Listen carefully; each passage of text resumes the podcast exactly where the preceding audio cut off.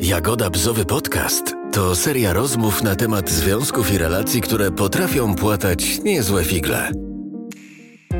Poznaj trudności, z którymi zmagają się inni ludzie i dowiedz się, co na ten temat mówi psychologia.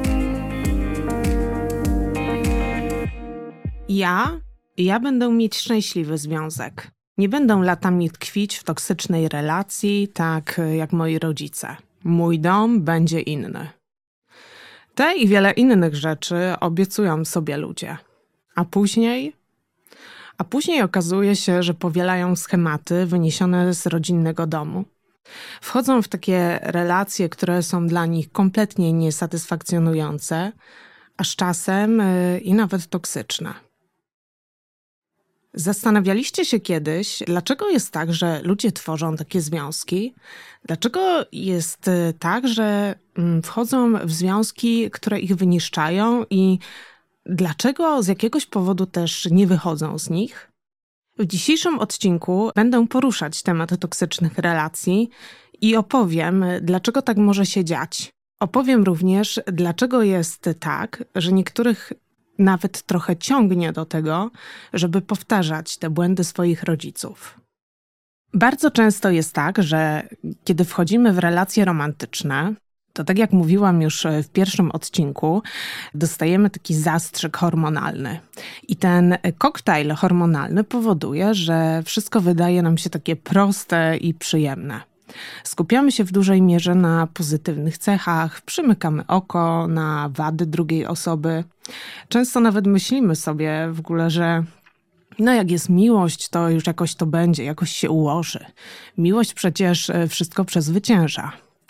Ale tak jak e, opowiadałam już e, wcześniej, po tej pierwszej takiej fazie zakochania, no, przychodzi szara rzeczywistość. I ona tak naprawdę weryfikuje, czy ten związek będzie miał rację bytu, czy nie.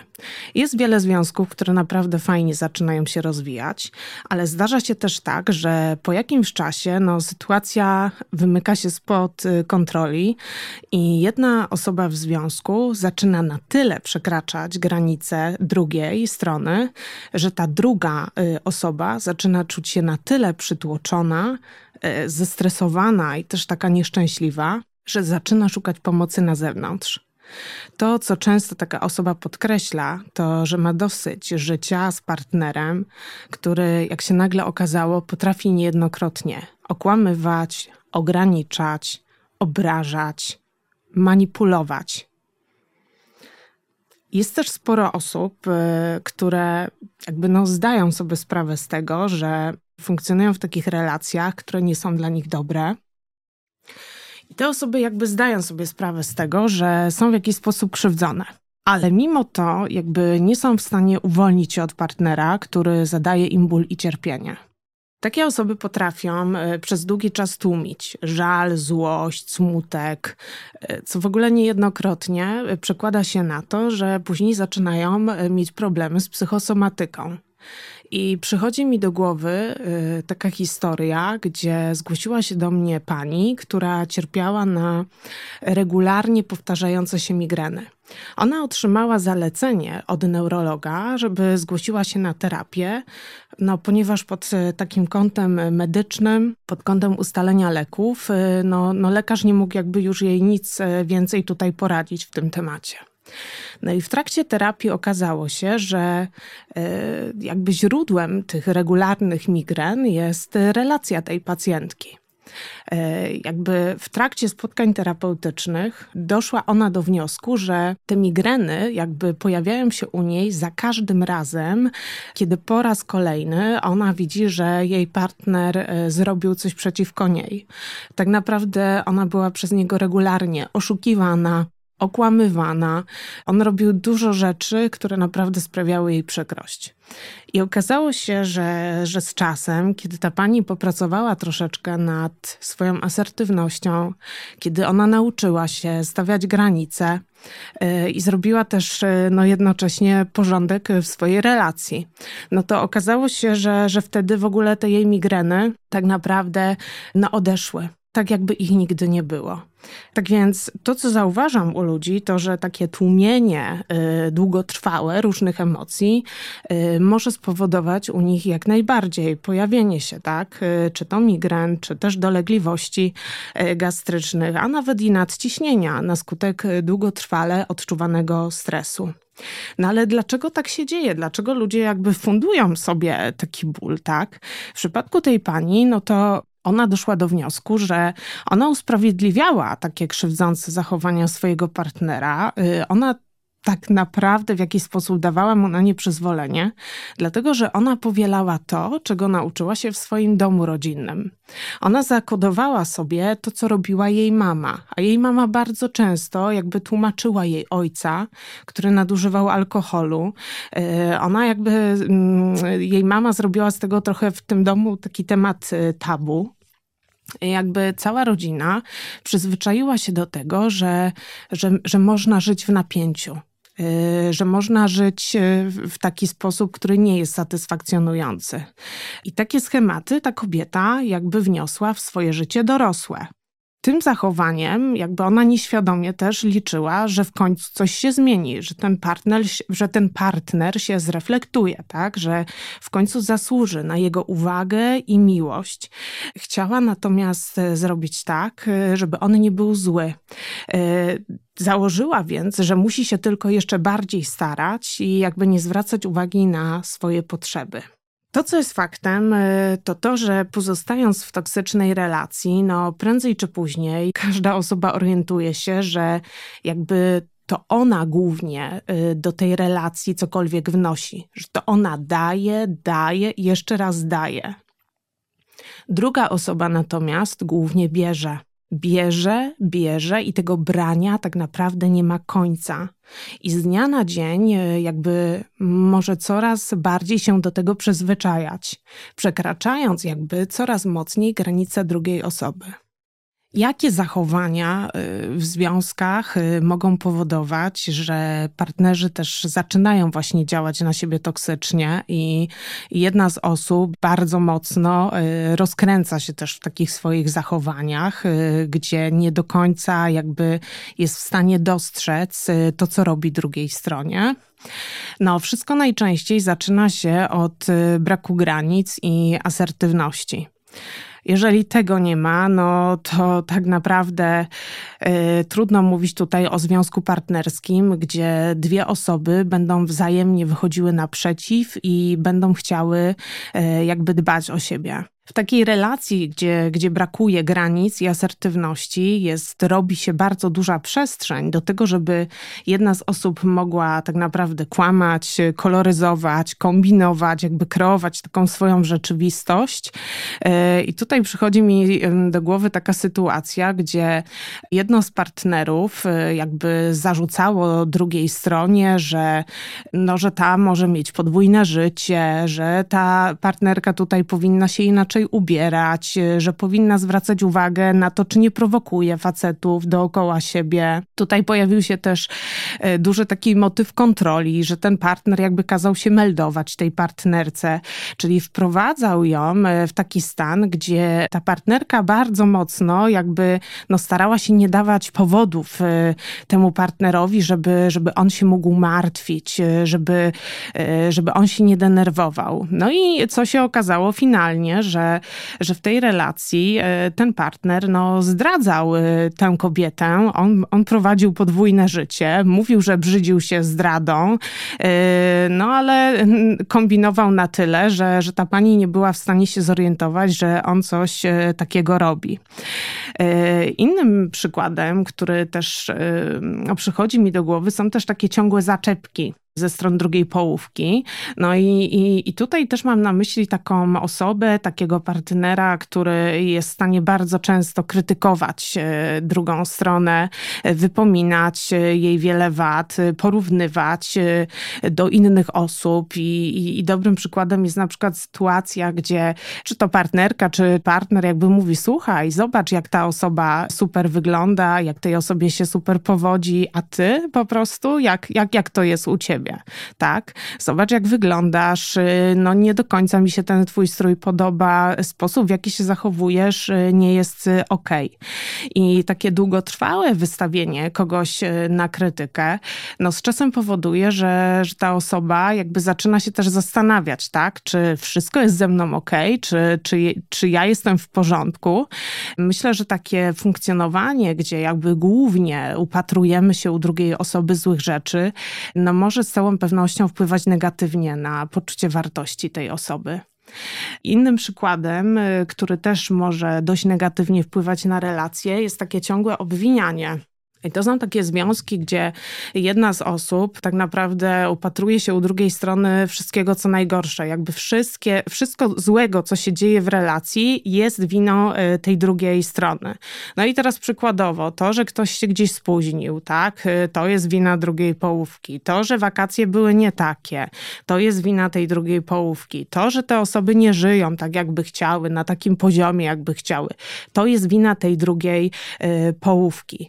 I jak jakby do czego to prowadzi? E, ja zauważam e, w trakcie terapii par, że, że często jedna strona przychodzi e, z takim też dużym poczuciem winy, że, że może nie jest w stanie sprostać tym oczekiwaniom drugiej strony, ale też takie głębokie poczucie złości w ogóle, które rodzi się w tej drugiej stronie, bo mm, nie otrzymuje od swojego partnera tak naprawdę żadnego dobrego słowa.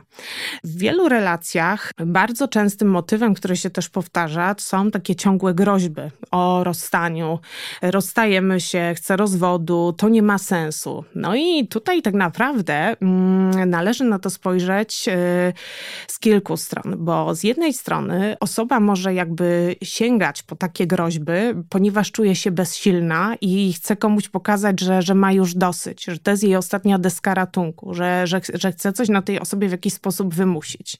Ale z drugiej strony są takie osoby, które za zaczynają stosować takie komunikaty, yy, mówią komuś: Słuchaj, rozejdziemy się, to nie ma sensu, uruchamiając yy, w drugiej osobie lęk. I często jest tak, że ta jedna osoba ma trochę świadomość, że, że może na przykład tą drugą osobę bardzo mocno poruszyć tym. I takie komunikaty u osoby, która ma bardzo mocno rozwinięty lęk przed opuszczeniem, no, mogą wywołać e, nawet ataki paniki.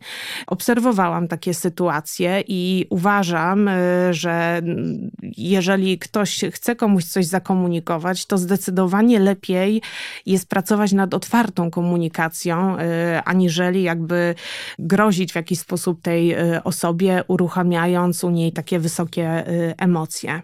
Innym motywem, który też y, jakby obserwuję często, są groźby, są agresywne zachowania w związku. I znowu, czasem jest tak, że ktoś zaczyna bardziej krzyczeć, unosić się, przeklinać niejednokrotnie, też nawet szarpać drugą osobę, dlatego że czuje się bezsilny. Bo na przykład, jeżeli przez długi czas y, funkcjonuje się w relacji z osobą taką bierną, chłodną, wycofaną, to jedna strona może w końcu nie wytrzymywać i może pękać, jakby mówiąc tej osobie, że nie jest w stanie już wytrzymać i robić takie rzeczy, y, których normalnie w życiu by nie, nie zrobiła.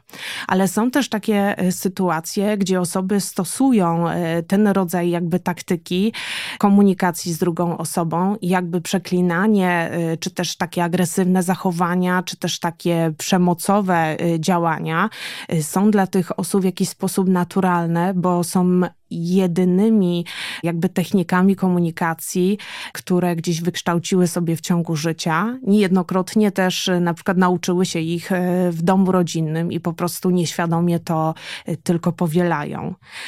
Myślę sobie, że też o destrukcji relacji może też mówić duże poczucie osamotnienia, dlatego że są takie relacje, które można nazwać takim związkiem pustym i, i w tych relacjach jakby słyszę od osoby, że, że, że ona czuje się samotna, że nic nie dostaje od drugiej strony, zero wsparcia emocjonalnego, zero takiego wsparcia y, w działaniach. I, i to są często takie związki, związki, gdzie dwie osoby tak naprawdę idą w dwie różne strony, jakby każde już zaczyna żyć trochę swoim życiem.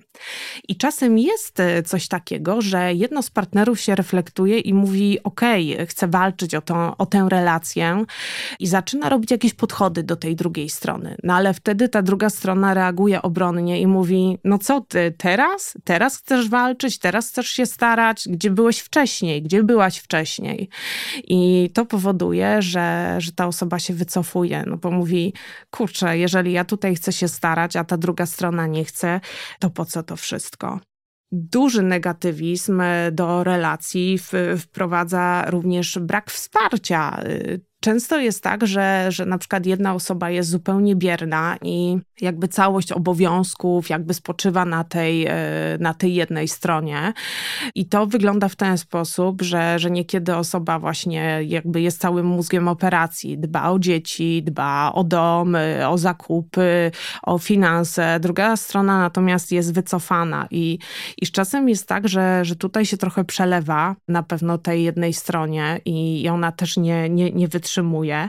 Natomiast kiedy komunikuje to drugiej stronie, to, to ta druga strona wtedy, która się przyzwyczaiła do tego, że w zasadzie nie ma udziału, nie bierze jakiegoś, e, nie, nie daje jakiegoś większego wkładu w tę relację, no to taka osoba mówi, no dlaczego się czepiasz, tak? E, czego chcesz ode mnie? Typowy dla toksycznej relacji jest przede wszystkim brak bliskości. To jest taki moment, kiedy dwie osoby lub, lub też jedna, wystarczy, że, że już to zrobi, wycofuje się z tej relacji i obiera już taki kierunek, że przestaje się dzielić emocjami, przeżyciami, potrzebami i w takiej relacji pogłębia się chłód emocjonalny.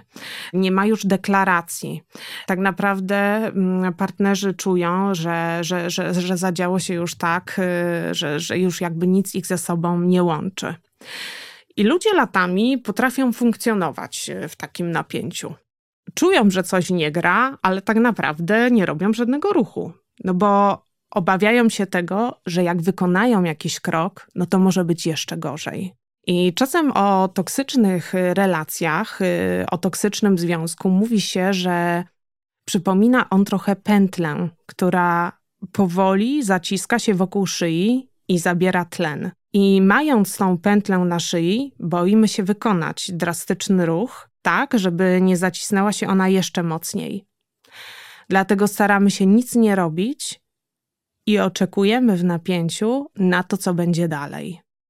Bardzo dużo osób, y, które doznały agresji, poniżenia, też przemocy słownej w związku, y, zadają sobie takie pytanie niejednokrotnie: no, jak to się stało, że stworzyłam, stworzyłem toksyczny związek, tak? I, I dlaczego jeszcze tyle czasu w ogóle tak naprawdę tkwiłem, tkwiłam w takiej relacji?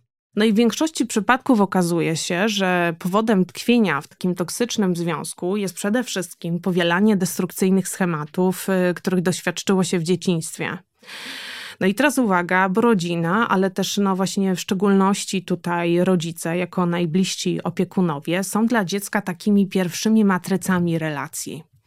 I te osoby, które nie otrzymały od swoich najbliższych, od swojego najbliższego otoczenia dostatecznego wsparcia, zrozumienia, miłości, y, no to w życiu dorosłym mogą poszukiwać osoby, która im to zrekompensuje. I nie przypadkiem wybieramy tego, a nie innego partnera. Zakochaniu poza miłością towarzyszy często ogromna nadzieja, że partner uleczy nasze dziecięce niedobory lub rany a im są one głębsze, tym większe oczekiwania. I od tych oczekiwań tak naprawdę wszystko się zaczyna. Y, zgodnie z koncepcją teorii przywiązania, tworzenie takich bliskich, y, emocjonalnych więzi pomiędzy ludźmi ma kluczowe znaczenie dla prawidłowego rozwoju jednostki. To jest wręcz potrzeba biologiczna. No i znaczący wpływ ma tutaj to, jak właśnie ta osoba była traktowana przez swoich najbliższych głównych opiekunów e, w tym okresie dzieciństwa, w tych pierwszych miesiącach, w pierwszych latach. No bo te pierwsze relacje właśnie gwarantują dziecku bezpieczeństwo, ochronę i przetrwanie. I e, jakby jakość i też obraz e, tej więzi, no to człowiek przechowuje w postaci tak zwanych umysłowych takich schematów, które pokazują mu, czego może oczekiwać y, od innych osób, jeżeli chodzi o temat relacji. Te obrazy zapisane w umyśle mm, powodują też, że człowiek jakby koduje sobie, czy jest godny miłości, czy nie jest godny miłości.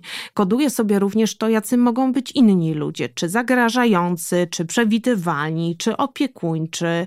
Y, jakby w tym skrypcie ma zapisane to, jak powinny wyglądać jego relacje bliskie z związki y, z otoczeniem. I zachowania, y, które są związane z przywiązaniem, towarzyszą człowiekowi przez całe jego życie. Zaczynają się od najbliższych y, opiekunów, a rozwijają się później dalej w środowisku szkolnym, w pracy. I ten sposób, w jaki człowiek jakby te relacje nawiązuje, jakby on się utrwala. I na, możemy to mm, finalnie nazwać jakby stałym stylem przywiązania. Mm, psycholog y, Mary Ainsworth y, na podstawie badań wyróżniła następujące style przywiązania, które mają ludzie. Pierwszym stylem jest y, styl ufny i on się wiąże z bardzo dużym takim nadawaniem znaczenia bliskości, wzajemności yy, i też yy, zaufaniu. I osoba, która ma taki styl rozwinięty, yy, najprawdopodobniej miała dobre, takie bardzo bezpieczne relacje z pierwszymi opiekunami. I w życiu dorosłym osoba, która ma taki styl, jakby wierzy i jest przekonana, że jest godna miłości, ale też, że jest w stanie stworzyć jakby satysfakcjonującą relację. Jest w stanie czerpać z tych relacji, ale też dawać. I to jest bardzo istotne. Kolejnym stylem jest e, styl lękowo-unikowy. I to już jest taki styl, który kształtuje się, kiedy dziecko mogło doświadczyć jakby notorycznego odrzucenia przez rodzica. Jego rodzic mógł być nieobecny, wycofany, mógł być chłodny, ale też w jakiś sposób karzący. I dziecko przyzwyczaja się do tego w okresie dzieciństwa, że bliska osoba nie zaspokoi jego potrzeb z czasem może w związku z tym y, przestać jakby dążyć do tej bliskości. I wygląda to w ten sposób, że każdy człowiek ma naturalną potrzebę bliskości. Tak więc taka osoba może mieć pragnienie zbliżenia, natomiast z drugiej strony może chcieć go unikać, y, dlatego że boi się y, reakcji, dlatego że może przewidywać, że po prostu tej bliskości nie dostanie. I ma takie skojarzenie, że jego potrzeby związane z bliskością mogą wiązać się z bólem. I taka osoba wyrasta na człowieka, który może za wszelką cenę dążyć do niezależności, do unikania zaangażowania emocjonalnego. Taka osoba może minimalizować znaczenie emocji i uczuć. I wygląda to w ten sposób, że osoby, które mają taki wzorzec, mogą mieć dużą trudność z wchodzeniem w bliskie relacje. Takie osoby w życiu dorosłym mogą stosować mechanizm, który polega na umniejszaniu znaczeniu relacji z bliskimi osobami. Tak jak gdyby mm, chciały przekonać same siebie, że inni to nie są im do niczego potrzebni i że poradzą sobie y, samodzielnie. I tutaj bardzo ważne jest y, dla takich osób jakby y, poczucie niezależności i takiej umiejętności samodzielnego radzenia sobie. No i z jednej strony nie ma co się im dziwić tego, bo, bo przy takim stylu lękowo-unikowym y, mają dość trudne wspomnienia dotyczące tych bliskich relacji. Kolejnym stylem przywiązania jest styl ambiwalentno-lękowy, tak zwany zaabsorbowany. I to jest taki styl, który wykształca się w, kontakcie z rodzicem, który był dość chwiejny emocjonalnie, mógł ulegać zmiennym nastrojom. I to są takie sytuacje, kiedy na przykład mama y, miewała takie dni, kiedy miała dobry nastrój, przytulała swoje dziecko, zwracała się do niego z czułością, a kolejnego dnia taka mama była bardzo rozdrażniona, była zła, nie potrafiła zareagować y, na potrzeby dziecka. To dziecko jakby przyzwyczaja się, że mm, jego najbliższa osoba może być obecna fizycznie, ale może na przykład utrzymywać emocjonalny dystans. I wygląda to w ten sposób, że takie dziecko uczy się troszeczkę dostrajać e, do reakcji najbliższego opiekuna, obserwując go. I ono jakby spodziewa się, że mogą być sytuacje, kiedy ten e, bliski e, opiekun jakby da czułość, ale z drugiej strony mogą być momenty, kiedy, kiedy tego nie będzie. Tak więc mały człowiek uczy się zabiegać o uwagę opiekuna. Może też okazywać bardzo silny stres w trakcie separacji i może być mu się trudno uspokoić e, po powrocie takiego opiekuna. To, co jest też typowe, to właśnie takie nieustanne zalęknienie, zdenerwowanie. Dzieci z takim stylem więzi mogą e, utrzymywać bardzo silny lęk e, przed stratą opiekuna, z tego powodu, że w tym najbliższym kontakcie jakby doświadczyli takiej chaotycznej i niespójnej opieki z jego strony. Wygląda to tak, że one raz czuły się kochane, y, a raz czuły się niepotrzebne i odtrącane. I tutaj e, charakterystyczną taką oznaką tego e, wzorca w życiu dorosłym jest to, że osobie może towarzyszyć taka ciągła niepewność. Takie osoby mogą być w bliskich relacjach zazdrosne, zagubione, e, takie niepewne, mogą chcieć kontrolować partnera, mogą być bardzo mocno w ogóle sfokusowane na relacji i takie bardzo zazdrosne. I tutaj często jakby pod powierzchnią tli się u nich tak zwany lęk przed opuszczeniem i te osoby nie potrafią jakby reagować w sposób spokojny, dlatego starają się po prostu kontrolować i być jak najmocniej przy partnerze, tak żeby on ich nie zostawił. I często lęk ten prowadzi e, no właśnie do, do gniewu, do częstych wybuchów złości, które są skierowane w kierunku partnera. I też niejednokrotnie bywa tak, że osoba, która taki lęk ma, to ona nie jest w stanie do końca też e, zrozumieć e, właśnie tego, w jaki sposób się zachowuje i jak bardzo raniące może to być e, dla drugiej strony. Badacze scharakteryzowali więcej stylów przywiązania, no ale te trzy są jakby najczęściej wymieniane w literaturze. Myślę, że warto w ogóle uświadomić sobie, jak taki styl przywiązania nas y, charakteryzuje i też w jaki sposób on w ogóle może wpływać na nasze zachowania w związku, bo czasem jest tak, że mimo naprawdę szczerych chęci i takich prób, no to ludziom jest trudno uwolnić się od tych dziecięcych wzorców, oczekiwań, takiej myśli, myśli, że y, no, związek to powinien jakby dać szczęście i powinien gdzieś ukoić te rany dziecięce. No tak się, tak się nie dzieje. Tutaj y, wtedy najlepiej jest skierować się y, na terapię, tak żeby nauczyć się, jak sobie kompensować, jak, jak uspokajać też te lęki dziecięce i jak dbać o własne potrzeby. Nasuwa mi się teraz takie pytanie e, w takim razie, no co zrobić, jak wpada się w takie negatywne związki, w takie związki, gdzie dwoje ludzi zaczyna działać na siebie toksycznie. W przypadku tych toksycznych związków, no to nie jest e, to tak zupełnie proste, dlatego że taka relacja może przypominać trochę taką huśtawkę.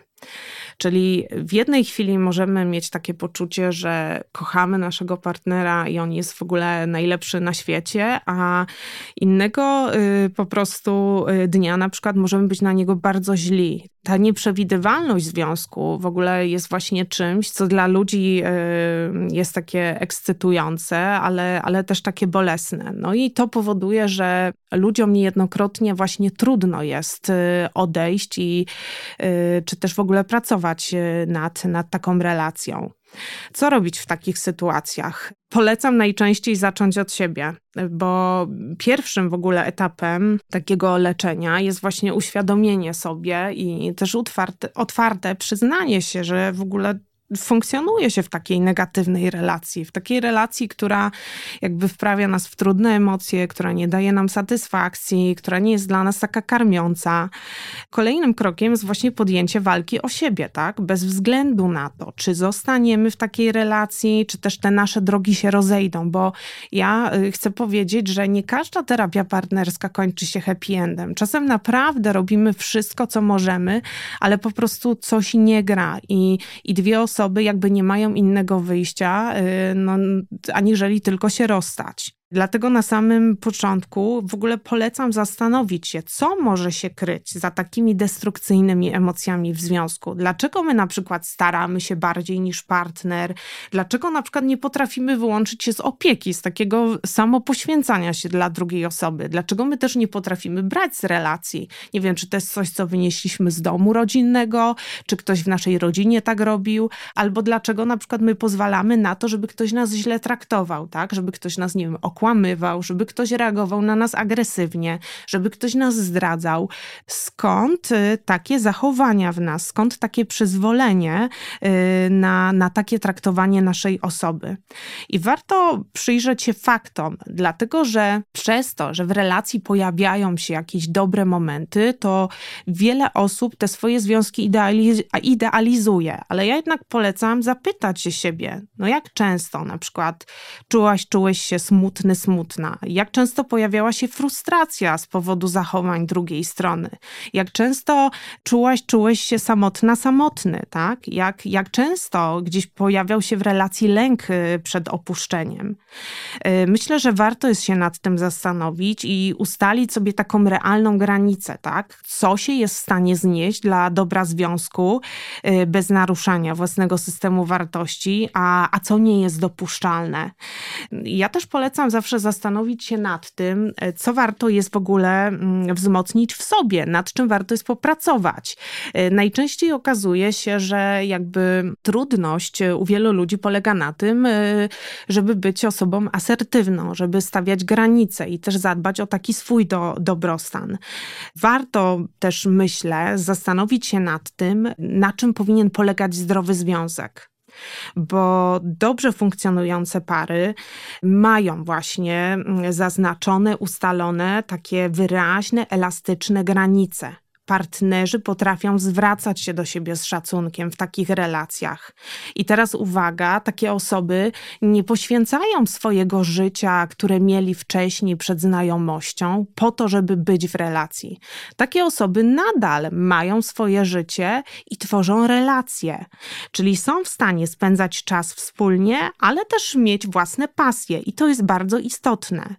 W zdrowym związku ludzie potrafią powiedzieć sobie nie, potrafią rozmawiać o trudnych rzeczach, jakby znają różnice w swoich potrzebach, nawykach i starają się je wzajemnie szanować.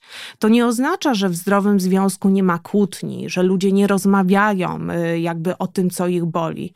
Inaczej, takie osoby jakby pracują nad otwartą komunikacją, mają do siebie zaufanie i chcą pracować wzajemnie nad związkiem. Ważnym aspektem zdrowej relacji y, jest przede wszystkim też wzajemność, czyli osoby wiedzą, że mogą dawać, ale że mają też prawo brać y, miłość y, i w tym wszystkim starają się brać też odpowiedzialność za swoje słowa i czyny. W dobrym związku partnerzy nie manipulują.